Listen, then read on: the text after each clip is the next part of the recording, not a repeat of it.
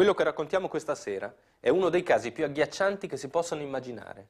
Un'esplosione di violenza inconcepibile, così feroce e folle da far paura. Uno di quegli episodi che quando avvengono in un posto continuano a segnarlo a lungo, come quelle storie che si raccontano la notte davanti al fuoco nei paesi, e proprio per fare paura. Se non fosse venuto veramente, il caso di Elisa e Patrizio sarebbe un film, come Halloween di John Carpenter o come Twin Peaks di David Lynch. E se fosse un romanzo, sarebbe un romanzo ai limiti dell'orrore, come quelli di Stephen King. Però non basta. I film e i romanzi qui non bastano, ci vuole qualcosa di più. Vedremo. Il nostro caso avviene a Cori, un piccolo paesino di montagna in provincia di Latina, in via della Fortuna 41. È il 9 marzo 1997.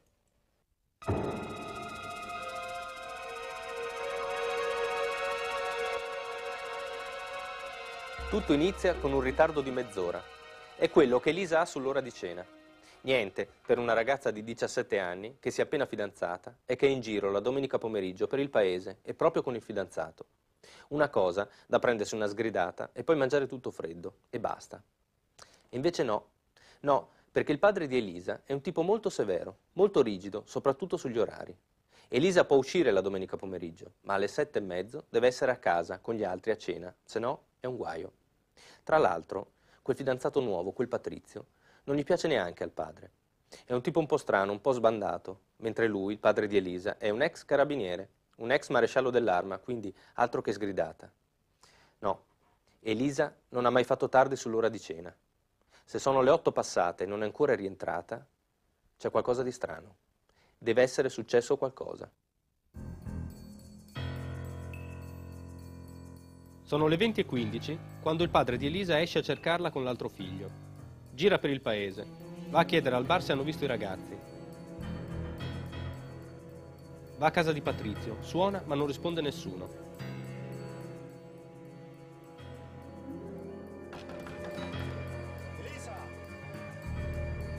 Chiede in giro, niente. E allora va in campagna, dove ha una casa. Prende una scala per appoggiarla al muro della casa di Patrizio e guardare dentro a una finestra.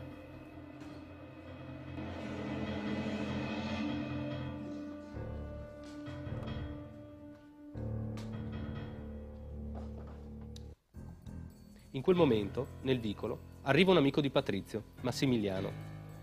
Il padre di Elisa sale sulla scala, illumina all'interno con una torcia, perché le luci sono tutte spente.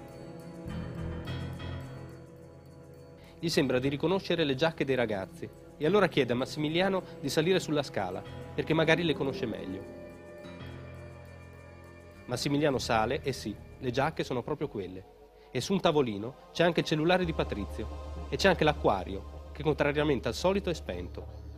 Davvero, deve essere successo qualcosa di strano. Massimiliano sfonda il vetro con una chiave inglese ed entra in casa.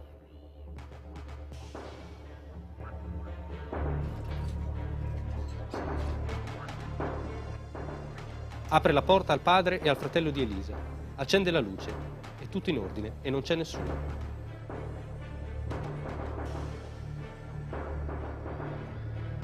Allora sale di sopra attraverso una scala interna e un momento dopo scende di corsa urlando con le mani sul volto. In camera da letto, a terra, c'è Elisa. Sul pavimento del bagno, invece, c'è Patrizio. Per il padre di Elisa è tutto chiaro, fin dal primo momento. Patrizio ha ucciso Elisa e poi si è tolto la vita. Tra l'altro, lui lo diceva sempre, che quel ragazzo non era adatto a sua figlia, che era strano e che finiva male. E lo grida anche all'altro figlio che piange terrorizzato, quel bastardo me l'ha ammazzata. Invece no, perché poco dopo appare evidente agli occhi di tutti, dei carabinieri che accorrono, del medico legale, del padre stesso, appare evidente un particolare che gela il sangue e che fa paura. Sul corpo di Patrizio ci sono 51 coltellate, su quello di Elisa ce ne sono 124. 124. Non è un omicidio-suicidio questo, è un massacro. È il massacro di una belva.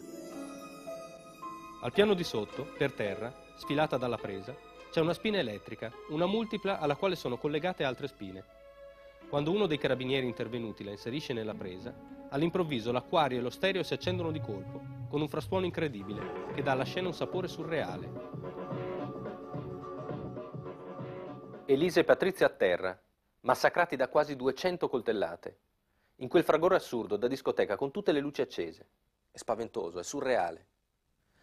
E allora andiamo a Cori, in via della Fortuna, e cerchiamo di capire cos'è successo quel 9 marzo 1997.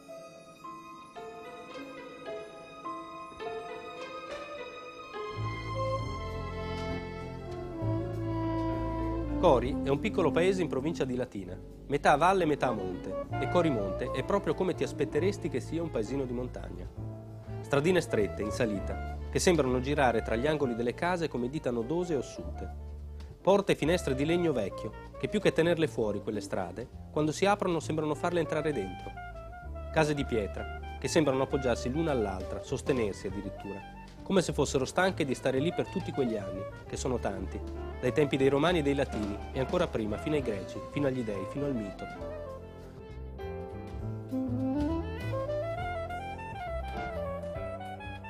Scorci veloci, stretti, di un paesino che come tutti i paesini di montagna scava le sue strade in mezzo ai salti e ai dirupi e le allarga finché può, perché ci passino le auto. Ma a Cori c'è di più. Non c'è solo quello che ti aspetteresti da un paesino di montagna. C'è qualcos'altro, ed è qualcosa che più che vedere si sente. C'è il respiro antico del tempo, il silenzio delle pietre che esistono da sempre, quel respiro lento che è come un sospiro, lungo di secoli e secoli.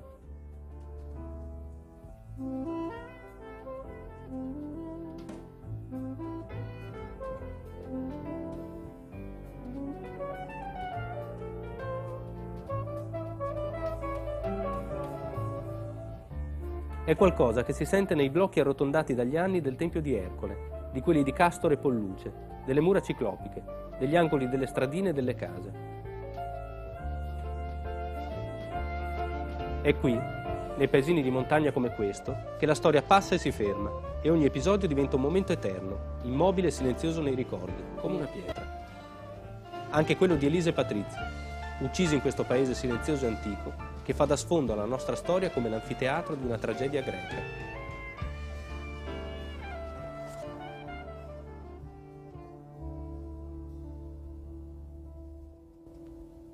Per raccontare la nostra storia ci vuole più di un riferimento letterario, più di un film o di un romanzo. Tutto quel sangue, tutta quella violenza, quei due ragazzi uccisi in questo paese antico che ruota attorno ad una piazza in cui entrano ed escono i personaggi come sul palcoscenico di un teatro. Ecco, per raccontare questa storia ci vuole il teatro, ci vuole la tragedia, la tragedia greca. I nostri riferimenti non sono Stephen King, ma Eschilo e Sofocle. Allora facciamo come in teatro. Prendiamo i nostri personaggi principali e mettiamoli in scena. Elisa e Patrizia. Andiamo nei luoghi in cui si è svolta la nostra tragedia. Andiamo a Cori, in piazza Signina, al Bar Valentino. Lì ci sono Alessandro Riva e Lorenzo Viganò, che per noi hanno ricostruito questa brutta storia. Ciao. Ciao Carlo. Ciao, come va? Che punto siete? Stiamo facendo un po' il punto sulla situazione, sui personaggi. Ecco, allora partiamo dai personaggi. Mm. I personaggi principali della nostra storia sono due, sono lui e lei, giusto? Giusto. Sono Elisa e Patrizia. Cerchiamo di, di definirli, di capirli meglio allora. Chi è Elisa? Beh, Elisa è una ragazza normale, appare da tutte le testimonianze, una ragazza come ce ne sono tante a Cori, carina, normalmente carina, con un suo stile nel modo di vestire, sempre vestita di nero, spesso con gli anfibi, però senza un'attenzione particolare anche a questo, quindi non una, una ragazza appariscente, ehm, che aveva, accettava le regole dettate dalla società e dalla famiglia, eh, tornava sempre a casa alle sette e mezza di sera in punto, andava a messa ogni domenica, a scuola studiava anche se senza eccellere, come dice il preside, quindi senza dare particolari problemi, e nello stesso tempo anche una ragazza però che cercava forse nella coppia e nel rapporto con Patrizio un suo mondo diverso. Ecco, allora lui, Patrizio, chi è? Lui invece è abbastanza diverso proprio da, da Elisa, intanto è più tormentato, è un po' più sbandato, eh, in parte perché eh, soffre di un passato di adozione, lui è stato adottato quando era piccolo, quando aveva tre anni e questa cosa gli è rimasta eh, sempre come un peso, tant'è vero che appena può non solo lascia la famiglia che lo ha adottato, ma in un certo senso vuole troncare con il passato anche cambiando nome, tant'è vero che qui a Cori lui si chiama Patrizio Bovi ma è conosciuto da tutti come Gianni. Uno che si nascondeva insomma, che aveva... Sì, che nascondeva poi soprattutto questo passato, che lui magari accentuava eh, a livello drammatico. Ehm, no, e, e, si arrabattava un po' a fare un po' tutti i lavori, quindi faceva il falegname, faceva il tappezziere e eh, la sua vera passione, come ci ha raccontato un suo amico Massimiliano Placidi, era in realtà la musica. Lui scriveva canzoni, cantava, amava proprio, vedeva nel suo futuro un po' questo come, come sogno. Quindi stanno assieme, stanno assieme, sono felici, è un rapporto tormentato, che tipo di rapporto è quello che c'è tra loro? Beh, è un rapporto molto forte a me è sembrato, perché eh, nonostante Elisa abbia solo 17 anni sembra davvero un, un, rapporto da fidanzati consumati, quindi con dei momenti anche in cui ci sono tensioni, in cui eh, lei lo mette alle strette su certe cose, in cui litigano, ma in altri momenti in cui invece il rapporto è veramente di, molto forte, in cui Elisa sembra voler eh, far capire agli altri quello che ha letto veramente nell'animo di Patrizio. Eh, cioè dietro a quell'aria appunto da bullo eh, Patrizio nasconde un animo in qualche modo d'artista, sogni più grandi di quelli che possono eh, esserci in un paese come Cori. E nel loro rapporto c'è una frase molto bella che ha detto una sua amica, un'amica di Elisa, eh, dice, diceva che Elisa aveva trovato in Patrizio una persona che sapeva ascoltarla, quindi un rapporto molto forte. Elisa e Patrizio, insieme. Perché la storia di Elisa e Patrizio è la storia di Elisa e Patrizio insieme. Poco prima di essere ucciso assieme a lei, Patrizio le aveva regalato un anello. Era il risultato di un furto che aveva commesso in una casa in cui aveva lavorato come tappezziere. Perché era così Patrizio, uno che viveva alla giornata, di espedienti, sempre in mezzo a problemi di denaro e di droga. Il giorno prima di morire era l'8 marzo e Patrizio le aveva fatto portare dal fiorista una rosa rossa a gambo lungo. Assieme al fiore aveva aggiunto una scatolina con dentro un anello, un vero e proprio fidanzamento. Lei, Elisa, gli voleva un bene cane, come dicono le compagne di ragioneria che la ricordano, e forse ci sarebbe riuscita nel suo intento di mettere a posto Patrizio, di toglierlo da quei problemi, di farlo smettere con la droga. Lei così a puntino, come dicono le sue amiche, che andava a messa tutte le domeniche, che scriveva sempre sui diari, i suoi e quelli delle amiche. Lei che sembrava così chiusa e malinconica, invece no, non era vero. Era solo una che sapeva scegliersi le amicizie, che non si concedeva così facilmente ma a cui bastava sorridere con sincerità perché poi si aprisse. Era una ragazza per bene, semplice, non appariscente, ma con una personalità molto decisa. Era una ragazza, dicono le sue compagne, che lasciava molti ricordi. C'è un'immagine di lei che la racconta bene. Una sua compagna di scuola che passa col motorino sul ponte della catena. La vede seduta sotto uno degli archi, con la gamba sollevata su un muretto. Cosa ci facevi là? le chiede l'amica il giorno dopo. E lei risponde, pensavo. Ecco com'è Elisa, una che sogna, che si apparta da sola per pensare. E forse ci sarebbe riuscita davvero a mettere a posto Patrizio. Forse, se qualcuno non l'avesse ucciso, adesso Patrizio sarebbe un operaio, con la passione per la musica, e magari avrebbe un gruppo suo con cui esibirsi le domeniche. E forse Elisa, adesso, sarebbe all'università, al primo anno, a fare materie letterarie, lingue probabilmente, perché come dicono le sue amiche, era una delle poche che facesse davvero i compiti d'inglese. Forse adesso sarebbero ancora assieme, forse sono sposati, o forse no, non si frequentano più. Però calma, qui stiamo correndo troppo. Facciamo un passo indietro. Mettiamoli in scena, come in teatro, e facciamoli passare attraverso quella piazza Signina. Vediamo esattamente cosa hanno fatto quella domenica 9 marzo 1997. Elisa esce da casa subito dopo pranzo per andare da Patrizio. Fa l'autostop al ponte della catena, perché lei abita a Corivalle e lui sta a Corimonte. Verso le 16 viene vista al bar Fantasy, in piazza Signina a Cori, mentre cerca di telefonare a qualcuno che però non trova. Poco dopo è con Patrizio. Sono seduti assieme sul muretto della piazza e passeggiano mano nella mano come due fidanzati. Elisa, particolare importante, ha uno zainetto sulle spalle, ricordiamoci. poi, sempre in piazza, nei bar in giro per il paese, mano nella mano, come due ventenni appena fidanzati in un piccolo centro come Cori, in cui non c'è molto da fare. Alle 19.35 è l'ultima volta che vengono visti da qualcuno. Sono vicini a casa di Patrizio, sulle scalette che portano Via della Fortuna, e Patrizio sta armeggiando con il cellulare. Poi più niente, fino alle 23, quando vengono trovati uccisi. All'arrivo dei carabinieri, in via della Fortuna 41 non ci sono segni di effrazione. La porta è chiusa regolarmente e l'unico vetro rotto lo hanno rotto Massimiliano e il padre di Elisa per entrare. Segno che chi ha ucciso i due ragazzi è entrato con il loro consenso e molto probabilmente li conosceva bene. Le due stanze che formano l'appartamento di Patrizio sono perfettamente in ordine e dalle cose che appartenevano al ragazzo non manca nulla di rilevante.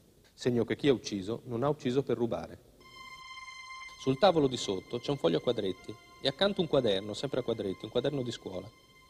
Sul quaderno Elisa stava ricopiando in bella una poesia che aveva scritto sul foglio. Era una poesia che parlava di lei e di Patrizio, della loro storia. Le ultime parole scritte sul quaderno si interrompono bruscamente su la nos, e intende proprio quello, Elisa, la nostra storia, la nostra vita assieme. Di sotto, e soprattutto di sopra, non ci sono tracce di colluttazione, niente lotta, segno che Elisa e Patrizio sono stati colti di sorpresa. Pochissimo sangue sul pavimento, nonostante le ferite, quasi tutto assorbito dai vestiti che indossavano i ragazzi. Patrizio è stato ucciso con 51 coltellate. La maggior parte di queste lo hanno colpito alla schiena, sulla destra e anche sulla nuca, poche alle braccia e pochissime davanti. Molte di queste lo hanno colpito quando già era per terra e sono state inferte con tanta violenza da staccargli le costole. Elisa è stata massacrata con 124 coltellate, 124. Anche lei è stata colpita alle spalle, sulla destra e sulla nuca, ma ha anche molti tagli sulle braccia e dentro le mani. Anche lei è stata colpita quando era a terra, sulla testa, con tanta violenza da perforarle il cranio. Molti colpi, poco profondi, ma tanti, li ha ricevuti sul viso. Nessuno dei due è stato colpito in parti intime. Ad ucciderli, lo stabilisce l'autopsia, è stata la stessa mano e la stessa arma, un coltello con la lama lunga 13 cm e larga 2, monotagliente, cioè tagliente da una parte sola, che poi è stato pulito su un tappetino giallo che viene ritrovato in bagno accanto a Patrizio. Ma ci sono altri misteri. Dalla casa di Patrizio mancano quattro cose.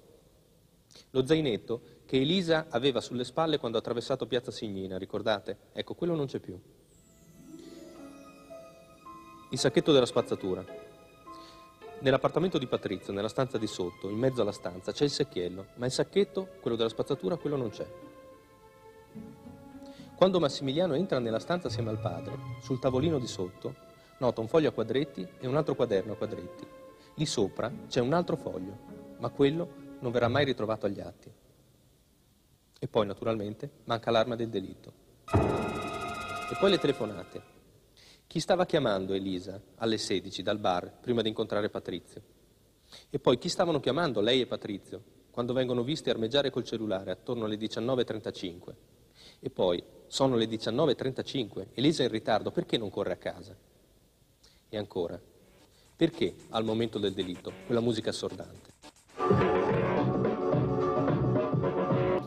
Lo vedremo. Per adesso Elisa e Patrizio si fermano qui, restano sullo sfondo come i personaggi di un coro della tragedia, a guardare senza parlare.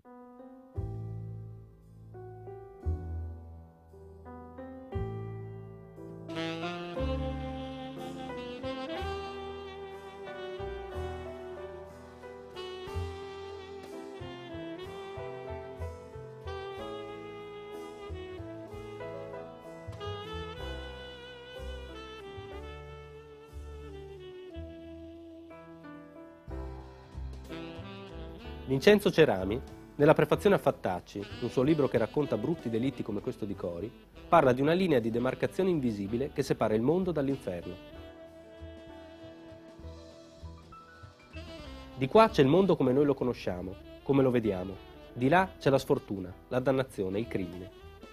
È una linea che non si vede e che non si riconosce neppure. Una linea interiore che sembra separare due universi paralleli, identici a loro stessi, una linea che non si vede perché non passa per le strade e per le piazze, ma dentro al cuore. Di qua c'è il mondo, c'è un paese come Cori, quello di tutti i giorni, con le sue case, le sue strade e le sue piazze, la sua gente, i suoi negozi e le sue ombre, che non fanno paura, neppure di notte, perché sono le ombre del mondo. Di là c'è l'inferno.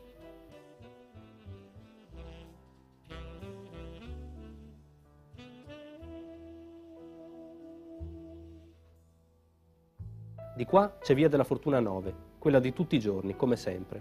Di là c'è Via della Fortuna 9, quella di quella domenica 10 aprile.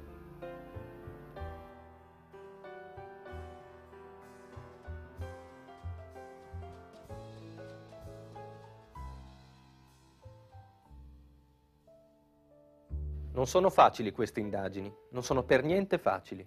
Fin dall'inizio, prima i carabinieri e poi anche la questura indagano a 360 gradi. Alessandro Riva e Lorenzo Viganò sono andati a comando dei carabinieri di Latina ad intervistare il colonnello Ilario Vaccari, uno dei primi investigatori giunti sul posto.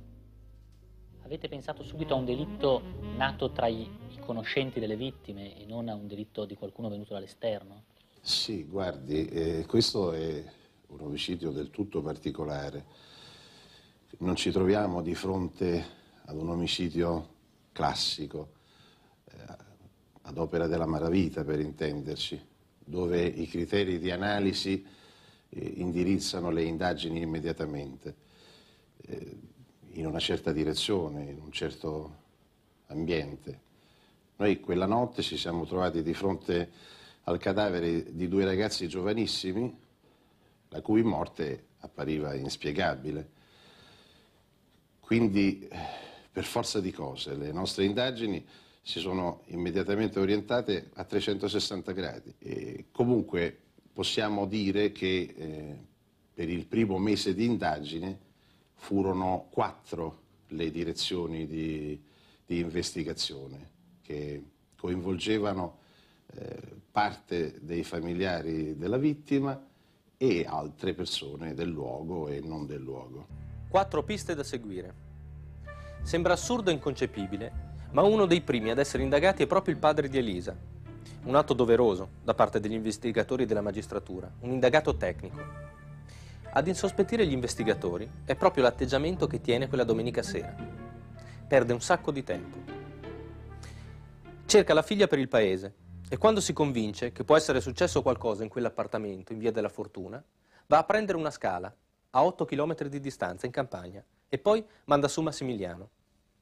Dopo la scoperta della morte della figlia, quando sono già arrivati i carabinieri e il magistrato e c'è una gran confusione, sembra che la sua unica preoccupazione sia quella di riportare a posto la scala, cosa che fa poco dopo. Un momento però. Il modo di reagire di fronte ad una tragedia è soggettivo. Lo shock gioca brutti scherzi e non è raro trovare persone che di fronte a un momento di grande tensione si attaccano alle abitudini, anche le più assurde, per resistere all'emozione. E poi non dimentichiamolo, il padre di Elisa è un ex carabiniere, e non un carabiniere qualunque. È un maresciallo dell'arma che ha avuto a suo comando anche 30 uomini e ha svolto incarichi molto delicati prima di andare in pensione a 44 anni. Per tutto il processo, che si terrà in seguito, il padre di Elisa continuerà a prendere appunti, con zelo e con freddezza. A chi gli chiede cosa stia facendo, dice sono un ex carabiniere, indago sulla morte di mia figlia. A parte questo, c'è un altro problema che riguarda il padre, ed è un problema di orari, evidenziato da un'indagine parallela condotta non dai carabinieri ma dalla questura di Latina. Il padre dice di essere uscito attorno alle 20.15 assieme al figlio e di essere andato subito in piazza Signina, al bar Valentino. Ma alcuni testimoni dicono alla polizia che questo sia avvenuto più tardi, alle 22 e non prima. Il padre dice di essere andato a cercare Massimiliano per avere notizie sulla figlia, attorno alle 20.45 senza trovarlo, ma la madre di Massimiliano colloca questa visita più tardi. Il padre dice di essere andato a prendere la scala verso le 21 di sera, ma un testimone racconta alla polizia di averlo incontrato in piazza, in macchina, alle 22.30 e sulla macchina non c'era nessuna scala. C'è un po' di confusione sugli orari. Certo, alcuni testimoni possono essersi sbagliati. In questo caso, tra polizia e carabinieri, sono state ascoltate centinaia di testimonianze ed è facile trovare qualcuno che ricordi un orario piuttosto che un altro. Lasciamolo stare il padre, mettiamolo da parte. Abbiamo detto che i carabinieri stanno seguendo quattro piste. Una è quella del padre. Quali sono le altre? Le altre sono tre amici di Patrizio, accomunati dal fatto che proprio quella sera dovevano andare a casa di Patrizio per una festa, ma poi per un motivo o per un altro non ci sono andati. Il primo è Massimiliano, quel ragazzo che il padre di Elisa manda sulla scala a vedere cosa è successo in quell'appartamento. Massimiliano è forse il miglior amico di Patrizio. Massimiliano Placidi, lei era molto amico di Patrizio Bovi. Sì, Come vi eravate conosciuti? ci eravamo conosciuti all'incirca quattro mesi prima che lui venisse assassinato insieme alla sua fidanzata Elisa. Ci eravamo conosciuti in un bar qui a Cori, una sera. Diciamo che man mano che passavano i giorni eh, la nostra amicizia andava mm, rafforzandosi sempre di più perché diciamo che avevamo un- molte cose in comune che ci tenevano legati, soprattutto la nostra situazione familiare, quale condizione di figlio adottivo lui e anche io. Quindi c'era questo fatto che vi univa in qualche Sì, modo. sì, sì, problemi familiari proprio che eh, avevamo in comune quindi che altre persone logicamente non avendo questa, essendo in questa situazione non poteva capire. Patrizio ed Elisa, che tipo di rapporto c'era tra loro due? Beh, c'era un rapporto molto buono. Quando si erano conosciuti? Quando li ho conosciuti io già erano sette mesi che loro si conoscevano. E andavano d'accordo, avevano... Sì, sì, erano una coppia diciamo molto affiatata. Cosa si ricorda della scena? Com'era la scena? C'era qualcosa di strano? Mm, era tutto spento, non c'era nessuna luce accesa e mm, particolare che molto mm, ehm, mi rimase impresso, diciamo, era il fatto che lui solitamente quando usciva da casa eh, lasciava acceso l'acquario e ehm, invece quella sera l'acquario, diciamo, la, la luce, non- il bagliore non si vedeva e quindi già eh, era una cosa, diciamo, che a me mm, parve subito strana. Quindi lei aprì la porta, entrarono il papà e il fratello di Elisa. E poi che cosa accadde? Io salì sopra, diciamo, attraverso una scala a chiocciola che porta al piano superiore e mm, finito, diciamo, l'ultimo gradino vidi di fronte a me dove c'era la camera da letto il mm, corpo di Elisa riverso in una pozza a terra in una pozza di sangue e quasi contemporaneamente vidi anche il corpo di Patrizio che giaceva anche lui riverso a terra nel bagno. Il miglior amico di Patrizio, tanto che è sempre a casa sua e ogni tanto gli presta anche dei soldi. E allora perché Massimiliano entra nelle indagini? Lei è stato uno dei primi sospettati. È stato arrestato il 15 marzo ed è stato in carcere 24 giorni. Come mai proprio lei? Diciamo questo è perché mh, è stato dovuto diciamo, a diversi errori da parte dei carabinieri, soprattutto perché i primi prelievi che fecero nel, nel mio studio ehm, risultavano che ci fossero tracce ematiche, cosa poi smentita dal, dal CIS dei carabinieri, Centro Investigazioni Scientifiche, dove è risultato che era soltanto muffa e ruggine sui, sui vari oggetti repertati.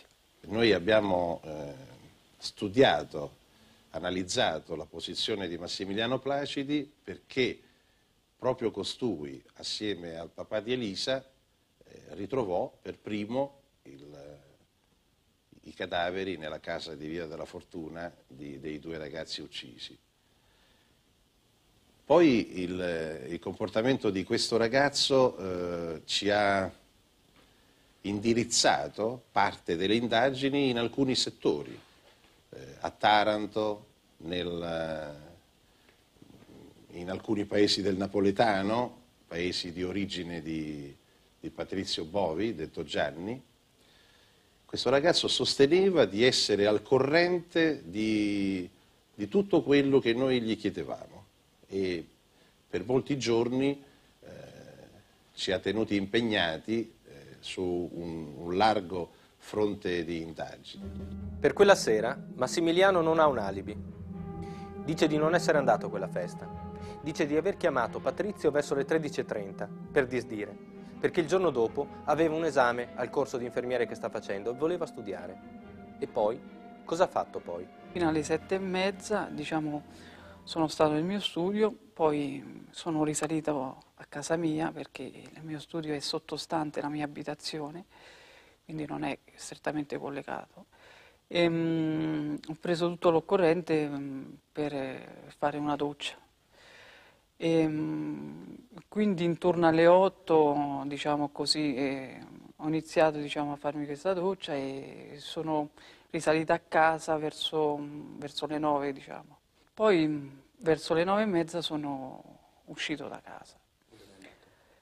E sono andato diciamo, un po' in giro a, a, al bar sopra in piazza. I carabinieri contestano a Massimiliano che l'essere rimasto per un'ora sotto la doccia non è un alibi sufficiente. Gli contestano il suo indicare piste alternative in un modo che loro definiscono in vero perfido, come se volesse depistare. Parlano dei suoi problemi di droga, simili a quelli di Patrizio, dei suoi debiti di denaro. E poi ipotizzano anche un morboso attaccamento nei confronti di Patrizio.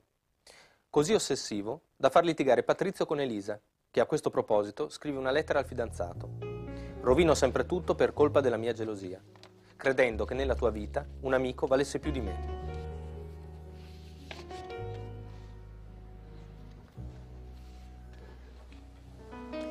Massimiliano, ovviamente, nega. Poi, il 14 marzo, un colpo di scena. Durante un interrogatorio al comando dei carabinieri di Latina, Massimiliano prima si informa su cosa succeda a chi ha commesso un omicidio in stato di infermità mentale. Poi, all'improvviso, confessa tutti e due gli omicidi. Caso chiuso, è finita. No, perché subito dopo Massimiliano ritratta. Diciamo quella non è stata una confessione, diciamo, è stato un un escamotage che io feci per um, sottrarmi dalle pressioni sia fisiche che psicologiche che gli inquirenti da una settimana mi sottoponevano. Nella sua confessione ai carabinieri, Massimiliano indica alcuni particolari. Dice che ha aggredito i due ragazzi di spalle. Dice che quando è entrato in quell'appartamento, nella stanza d'ingresso, c'era il secchiello della spazzatura, ma non c'era il sacchetto. Dice che quando è entrato, Elisa era china sul tavolo, a scrivere. Sì, però sono particolari di relativa importanza e soprattutto sono facilmente deducibili dagli articoli sui giornali. Il Tribunale del riesame giudica, dopo 28 giorni di carcere, che non ci siano sufficienti elementi a carico di Massimiliano e lo rimette in libertà. Lasciamolo stare, mettiamolo da parte anche noi. Terza pista. Piero. Piero ha 34 anni, fa l'agricoltore e prima che arrivasse Massimiliano era lui il miglior amico di Patrizio. Piero è una persona molto semplice, non ha molte amicizie e ultimamente sembra che sia particolarmente attratto da Elisa, tanto che questa se ne lamenta con Patrizio, provocando un litigio tra i due amici. Anche Piero doveva andare a quella festa quella sera e anche lui non ci va. Il suo alibi è costituito da sua madre. Nel corso di quel pomeriggio e di quella sera molte persone sono andate a cercarlo e nessuno l'ha trovato. La madre però dice che Piero era in casa. Non stava molto bene e si faceva negare perché non voleva parlare con nessuno. Altro a carico di Piero non c'è. Lasciamolo stare. Mettiamolo da parte. Quarta pista. Marco. Marco è un ragazzo di 27 anni, fa l'operaio e vive a Cisterna, un paese vicino a Cori. Ha anche lui problemi di droga, qualcuno in più, perché durante le indagini viene indicato come un piccolo spacciatore di zona. Anche lui deve andare a quella festa e anche lui non ci va. Marco però non ha un alibi. Noi poi abbiamo analizzato profondamente l'alibi fornito da Marco Canale ed abbiamo avuto la capacità e la fortuna di portare alla Corte d'Assise testimonianze ed elementi tali che hanno consentito di appurare che l'alibi fornito da Canale eh, non aveva la possibilità di riscontri. Che cosa avete trovato quella notte a casa di Marco Canale? Quella notte, eh, anzi per la precisione il mattino successivo, alle 6 del mattino, i carabinieri di Cisterna eh, si recarono eh, a casa di Canale, a Cisterna, e operarono una perquisizione. Nell'abitazione di Marco Canale, tra l'altro, di minore interesse, gli investigatori ritennero di porre sotto sequestro un paio di pantaloni che furono trovati nel piatto di una doccia e che presentavano qualche anomalia, qualche macchia che suscitò la curiosità investigativa e quindi questi pantaloni furono posti sotto sequestro. Secondo colpo di scena. Il CIS, la scientifica dei carabinieri, analizza le macchie di sangue trovate sui jeans di Marco e dimostra che appartengono a Elisa e Patrizio.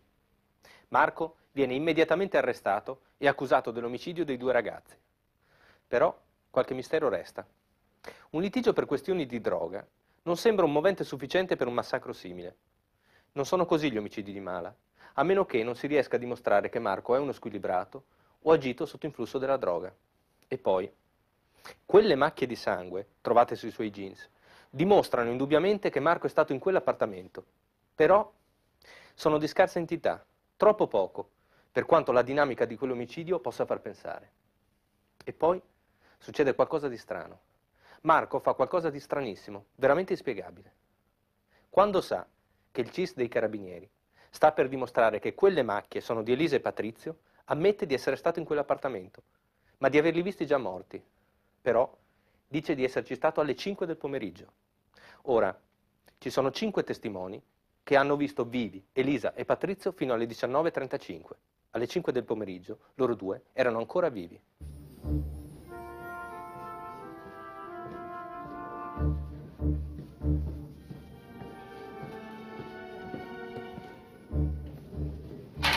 Anche Marco dice di essere stato visto. Ci sono tre signore che lo hanno visto alle 17.30 vicino alla casa di Patrizio, attorno a un cassonetto. Buonasera.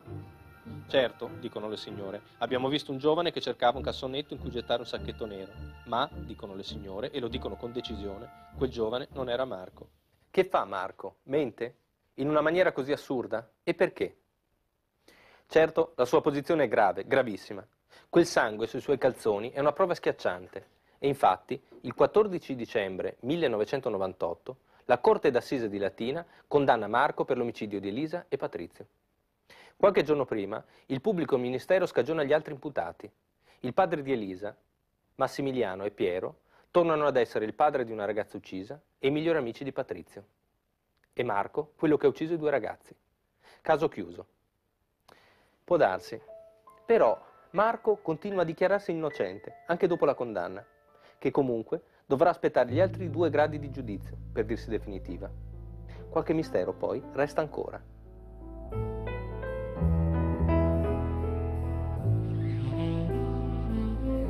Ci sono ancora alcune cose che non ci sono chiare. Andiamo alla scientifica di Bologna, dal commissario Silvio Bozzi, per approfondire assieme a lui alcuni aspetti delle indagini.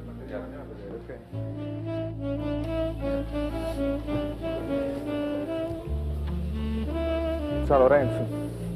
Ciao. Salve. Allora, so che avete fatto una ricostruzione tridimensionale sui dati che sono emersi dall'indagine fatta dai carabinieri di Latina e dal medico legale. Cosa è saltato fuori? Eh, se diamo un'occhiata alle immagini, tentiamo di capire un po' meglio. Ecco, qua abbiamo costruito il... Ecco, magari ruota un po' l'immagine, ecco, così lo vediamo dall'alto, quasi planandoci. Ecco, il locale piccolo per il resto, insomma, in cui sono stati uccisi due ragazzi. Esatto, questo è il piano di sopra, quindi di Via della Fortuna Il 41. piano superiore, sì. Che impressione, quali sono le prime impressioni da questo caso? La prima cosa che colpisce è innanzitutto la duplicità dell'omicidio, quindi due persone, due giovani ragazzi barbaramente massacrati. C'è un accanimento lesivo impressionante, 175 coltellate, distribuite 51 sul corpo del ragazzo che vediamo qua, messo in tralice nel piccolo vano del, del bagno, e ben 124 sulla povera ragazza, su Elisa Marafini, ecco qua, al cui testa quasi non si vede sotto il letto. E poi il locale è molto piccolo, il locale superiore è molto piccolo, angusto, c'è una scala eh, che mette appunto in questo locale, come vedi. Nella stanza. Come può essere andata? Cosa può essere successo? Ma non è facile perché è un delitto che presenta molti elementi contraddittori.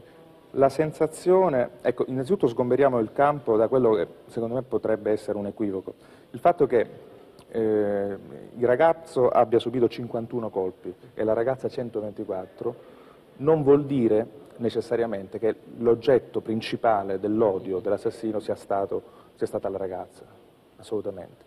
La sensazione, quindi è ragionevole pensare che ci sia stato proprio un trasferimento della furia omicida dal ragazzo alla ragazza, in un'unica soluzione, quindi senza soluzione di continuità. Certo. L'omicidio sia co- cominciato col primo colpo, probabilmente alle spalle, quindi dato al, al ragazzo, e sia terminato col 175esimo dato alla ragazza. Quindi praticamente è come se fosse quasi un unico omicidio, di nuovo Elisa e Patrizio assieme. sempre. Sì, quasi sdoppiato. E poi eh, c'è un'altra caratteristica, la stessa posizione. Ecco. Quasi che la cinematica proprio dell'aggressione sia stata la medesima, lo stesso sviluppo, stessa posizione, quindi posizione da decubito laterale sinistro, Cioè stesi sul fianco sinistro. infatti. sul fianco sinistro, ecco guarda, si vede perfettamente in queste Allora, immagini. mh, tu dici quindi lui è stato il primo ad essere aggredito? Ma lo ritengo altamente probabile, in questo concordo perfettamente con la versione dei fatti fornita dai colleghi carabinieri. Perché pensa, due omicidi sullo stesso piano, il ragazzo avrebbe dovuto assistere, quindi senza alcun tipo di reazione, all'omicidio della fidanzata, e se no perché sarebbe stato aggredito qui, poi con un colpo alle spalle, come ritengo, ritengo probabile. Considera che anche qua ci sono degli elementi di contraddizione fortissimi, perché su entrambi i corpi sono state riscontrate delle ferite, delle lesioni da, da difesa. Cosa vuol dire ferite da difesa? Vuol dire una cosa molto semplice, importantissima, che c'è stata una posizione, eh, un, un numero di secondi in cui l'aggressore e l'aggredito stavano frontalmente o in posizione frontolaterale. E però la maggior parte dei colpi li troviamo nella zona poste- nella super- sulla superficie posteriore del torace, nell'emitorace destro. Eh, questa è, è- è una cosa che mi fa pensare che i primi colpi probabilmente sono stati dati a ragazzo alle spalle, ci sia stata una rotazione, non colpi che hanno provocato immediatamente la morte, quindi una rotazione, colluttazione, il contatto fisico ci deve essere stato come nei casi di omicidio d'arma bianca, colluttazione, eh, tentativo di difesa, ehm, eh, progressivo scemare delle capacità reattive, quindi di difesa della vittima, nuova rotazione sul fianco sinistro, che è l'ultima posizione poi assunta dal, dal povero ragazzo, e qui sono stati eh, inferti colpi veramente devastanti. Quindi a questo punto dell'omicidio, quando Patrizia è a terra, arriva la ragazza.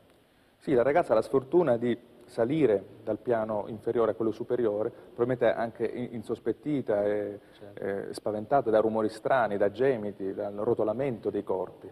Sale le scale, ecco, si avvicina ed entra nella stanza. E cosa vede? Niente per il momento. Non vede né il fidanzato ucciso, ecco Lorenzo solleva l'immagine, né probabilmente neanche l'assassino. A un certo punto l'assassino esce, la ragazza si vede l'assassino di fronte a lei che le va incontro col coltello pieno di sangue. Altra domanda. Potrebbero essere in due gli aggressori, due gli assassini per esempio, due persone a colpire? Lo ritengo altamente improbabile. Per tre motivi. Innanzitutto lo spazio ristretto, quindi ci sarebbe stata una eh, colluttazione a tre e non c'è assolutamente traccia Sì. di colluttazione a tre. E poi eh, due eh, assassini che sparano una gragnuola di colpi così violenta, così numerosa, multidirezionale, avrebbero rischiato di ferirsi a vicenda. E poi due persone avrebbero sicuramente eh, ridotto all'impotenza entrambe le vittime in un tempo decisamente più ristretto. Non ci sarebbe stata tutta questa reazione. Mentre è molto probabile che il ragazzo sia stato aggredito inizialmente alle spalle, invece per la ragazza si, si pensa a una dinamica completamente diversa. Ecco, questo è un manichino della Modena Soccorso che ci hanno gentilmente prestato che ci può aiutare. Perché dico diversa? Che probabilmente la ragazza aveva di fronte l'assassino, quindi è retrocessa, spaventata, forse è scivolata ed è caduta seduta, sul, da seduta, ecco, sul pavimento. Ce l'aveva di fronte, questo lo dimostrano Sì, le... le molteplici ferite da difesa e tutti quei piccoli tagliettini, le piccole ferite avute al volto. Adesso ti faccio vedere come probabilmente è andata. Ecco, in questo modo. Quindi retrocede, cade, ecco, si mette in questa posizione, affonda, e poi comincia tutta una girandola impazzita di colpi. Ecco, tutta la parte posteriore del torace e quella terribile Certo, quel colpo alla nuca. quel terribile colpo alla nuca che fracassa l'articolazione occipito-atlantoidea recidendo addirittura il midollo, pensa. Certo. Dopodiché la ragazza assume questa posizione, se mi aiuti, ecco, di decubito laterale sinistro, quindi coricamento Tesa sul fianco sinistro. Sì. In questa posizione come c'è finita? A mio avviso non è la posizione che naturalmente avrebbe dovuto assumere la ragazza, Elisa. Proprio ho la sensazione che l'assassino abbia ecco, esercitato ecco, questo movimento per effettuare questa rotazione del corpo girata. e si sia proprio sistemato, sistemato, uso questo termine brutale ma efficace, nel migliore dei modi, ecco, la ragazza per poterla pugnalare in questo modo. Ed è appunto la concentrazione di colpi in questa zona, quindi nella parte eh, dell'emitorace destro, che mi fa pensare come eh, i carabinieri del resto, che l'assassino possa essere un mancino. Ecco, dimmi una cosa, quanto può essere durato un omicidio come questo? Ma è difficile dirlo, però penso anche 5-6 minuti. 5-6 minuti quindi per colpirli tutte quelle volte? 175 colpi. Ecco, ti chiedo una cosa, come si fa a dare 124 coltellate a una persona e 51 su un'altra? Così tante? La sensazione è che lui abbia colpito fino all'esaurimento delle forze proprio in preda a un meccanismo compulsivo. Cioè, io non sono uno psicologo, ma tutta la dinamica mi fa pensare a una sorta di coazione a ripetere, estremamente distruttiva. Quindi un raptus che ti porta a continuare a colpire sempre in continuazione finché non si esauriscono le forze. Una persona in preda ad un raptus, forse un mancino. Siamo tornati al romanzo giallo. Allora lasciamo la cronaca di quella sera a Cori, lasciamo la cronaca nera, anche la tragedia greca, e torniamo ad Agatha Christie, a Stephen King, a Scerbanenko. Sì, perché se fosse un romanzo giallo, l'omicidio di Elisa e Patrizio sarebbe un noir particolarmente torbido e duro, perché questo è un omicidio passionale. Quasi 200 coltellate e nessuna in parti intime. Questo non è un omicidio a sfondo sessuale, è l'omicidio passionale compiuto da una persona in preda ad un raptus incontrollabile. Allora cerchiamo di immaginarlo. Facciamo come se fosse un romanzo giallo o la scena di un film e cerchiamo di immaginare com'è andata. Quella sera, dopo essere stati in giro per la piazza mano nella mano, Elisa e Patrizio vanno in via della fortuna. Sono già le 19.35, Elisa è in ritardo, allora che cosa fa? Telefona a casa. È questo quello che fanno quando vengono visti armeggiare col telefonino di Patrizio? Può darsi, è un'ipotesi. Ma seguiamo le ipotesi, come se fossero realmente accadute. Elisa chiama per avvertire del ritardo, ma a casa non risponde nessuno. I suoi sono fuori a comprare una pizza. Se a casa non c'è nessuno, allora Elisa può tardare ancora un po', restare ancora con Patrizio. Entrano in casa e cenano assieme. Tagliatelle, carne, piselli, mandarini, in fretta. Perché ogni tanto provano a chiamare a casa. Il padre può rispondere da un momento all'altro e allora bisogna correre subito. Mettono anche in ordine la cucina in fretta. E in quel momento Arriva qualcuno. Questo qualcuno deve parlare con Patrizio. Elisa deve andare a casa, ma dopo. Prima lui deve parlare con Patrizio. E allora Patrizio cosa fa? Sale al piano di sopra con lui, ma prima, come fa sempre quando deve parlare di cose che non vuole che i vicini sentano, accende lo stereo e alza il volume. Elisa dovrà avere pazienza per un momento e continua a scrivere, a ricopiare in bella quella poesia che parla di loro due.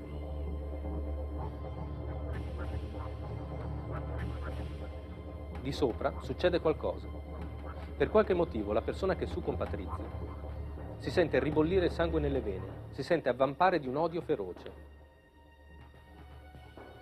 Patrizio è in bagno, gli sta voltando la schiena ed allora lui scatta, estrae un coltello e colpisce Patrizio e continua a colpirlo, spinto da un raptus incontrollabile anche quando è a terra. Di sotto, mentre sta copiando quella poesia, Elisa sente qualcosa. Arrivata alla fine della scaletta interna, entra nella camera da letto e sul momento non vede niente. Non può, perché l'assassino è dietro, è ancora nel bagno. E allora salta fuori e aggredisce anche lei e continua a colpirla, anche se lei si difende. Colpisce 175 volte, la prima su Patrizio e l'ultima su Elisa. Aggiungiamo un altro elemento al nostro giallo, un'ipotesi, un'ipotesi da romanzo giallo. Forse l'assassino non è solo. Forse con lui c'è qualcuno che non lo aiuta, perché la dinamica delle ferite non lo ammette, ma che assiste terrorizzato e attonito a quello scoppio incredibile di violenza. Poi tutto finisce. L'assassino pulisce la lama del coltello sul tappetino giallo del bagno, fa sparire l'arma e altri oggetti compromettenti nel sacchetto della spazzatura.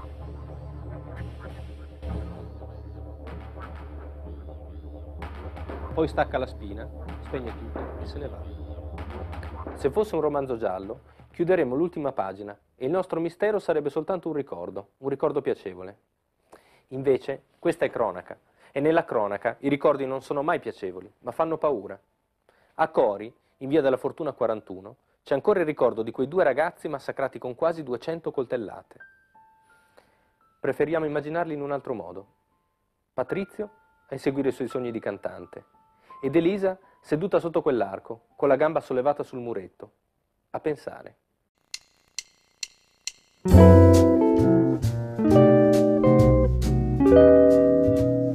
Grazie per aver scelto di ascoltare Blu Notte Misteri Italiani. Se stai ascoltando questa puntata su Spotify, probabilmente avrai notato una novità nella copertina dell'episodio di oggi. Infatti, in mancanza di una foto d'archivio che ritraesse le vittime in maniera chiara, come purtroppo spesso accade per questo tipo di delitti irrisolti, ho chiesto ad un bravissimo illustratore, che è anche un grande appassionato di Blue Notte, di realizzare una cover art per questo episodio. Se il risultato finale ti è piaciuto, ti invito a passare sulla sua pagina Instagram che si chiama Team Anche Tu e che ti lascio comunque linkata qui sotto assieme ai profili Telegram, Instagram e Twitter del podcast. Inoltre, se tra di voi ascoltatori dovessero esserci altri artisti di qualsiasi genere, vi invito a non essere timidi e a farvi avanti.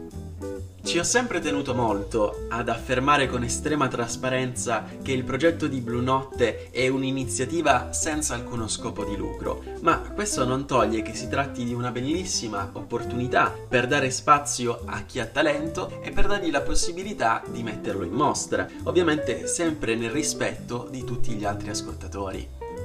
Detto questo, vi saluto e vi do appuntamento alla settimana prossima.